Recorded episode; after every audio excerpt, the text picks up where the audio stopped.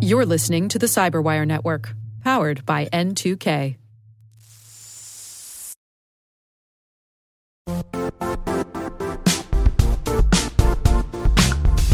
The IT world used to be simpler. You only had to secure and manage environments that you controlled. Then came new technologies and new ways to work. Now, employees, apps, and networks are everywhere. This means poor visibility, security gaps, and added risk. That's why Cloudflare created the first ever connectivity cloud. Visit cloudflare.com to protect your business everywhere you do business.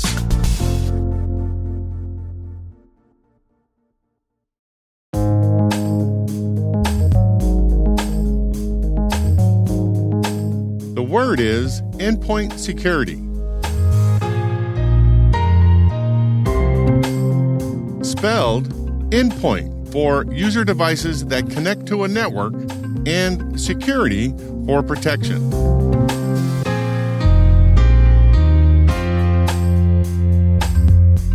Definition The practice of securing a device that connects to a network in order to facilitate communication with other devices on the same or different networks.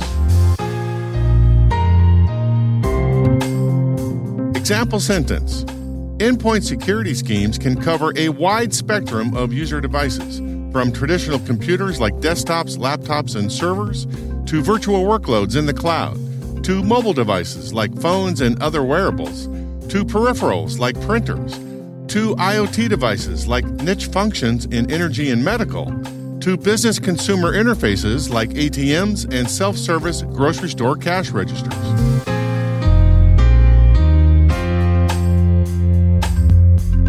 Origin and context. Computer scientists began experimenting with securing mainframes in the 1970s.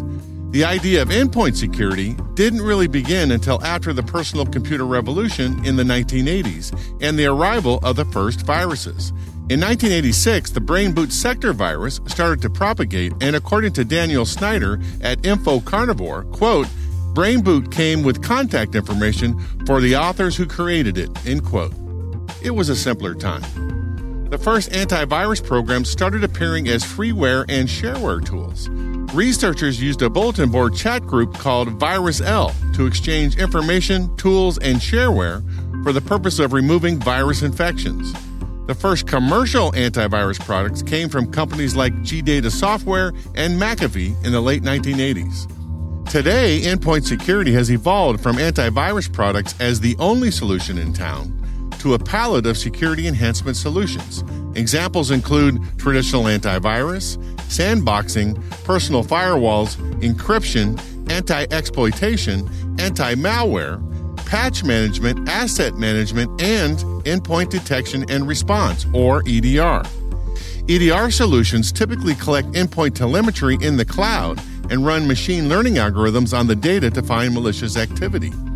XDR solutions combine EDR telemetry with network detection and response, or NDR telemetry, in a similar manner.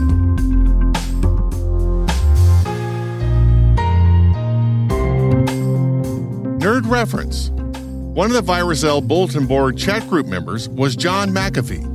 McAfee started his own endpoint protection company called McAfee Associates and became one of the most famous and eventually infamous cybersecurity personalities ever. In 1992, he launched a marketing campaign that warned the world of the Michelangelo virus that he claimed could infect up to 5 million PCs worldwide.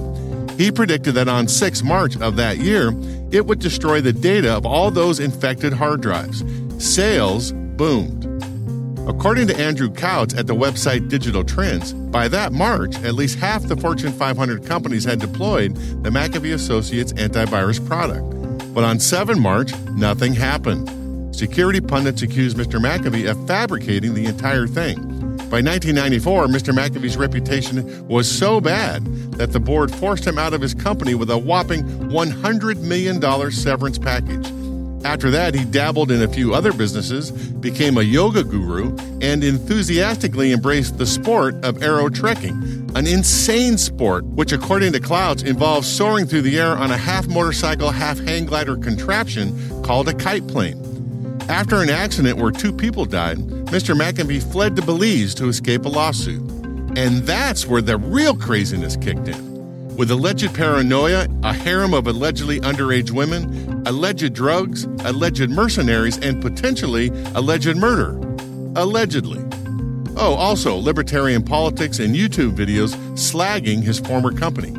He died on 23 June 2021. Sam Shepard from CNBC News reported it this way John McAfee found dead today in a prison cell in Spain.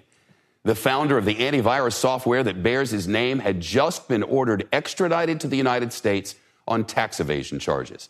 He faced up to 30 years in prison if convicted.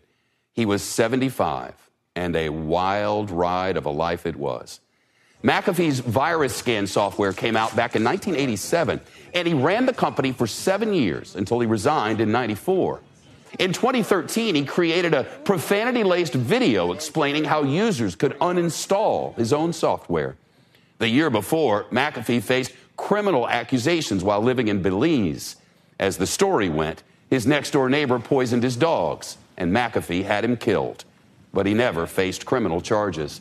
The federal court in Florida ordered him to pay more than $25 million in damages to the dead man's estate.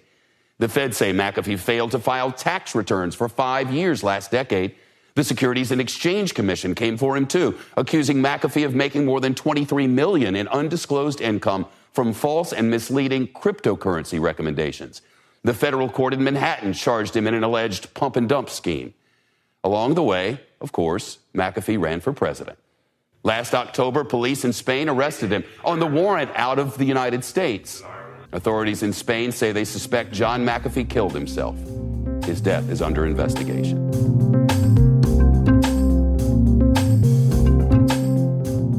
Word Notes is written by Nyla Gennaoui, executive produced by Peter Kilpe, and edited by John Petrik and me, Rick Howard.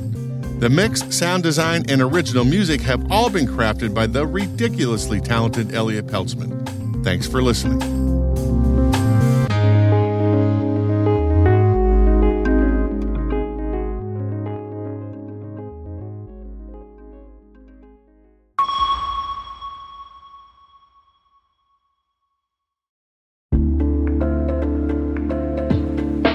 Hi, everybody. It's Maria Varmazes here, your host over at T Minus Space Daily, and sometimes a guest on Hacking Humans, too. We here at N2K Cyberwire work hard to bring you concise, intelligence driven news and commentary, and we'd like to know how we're doing. Please take a few minutes to complete our audience survey and share your feedback to help us continue to grow and meet your needs. Visit cyberwire.com slash survey. That's cyberwire.com slash survey to get started. Thanks so much for your input as we reach for the stars. It means the universe to us.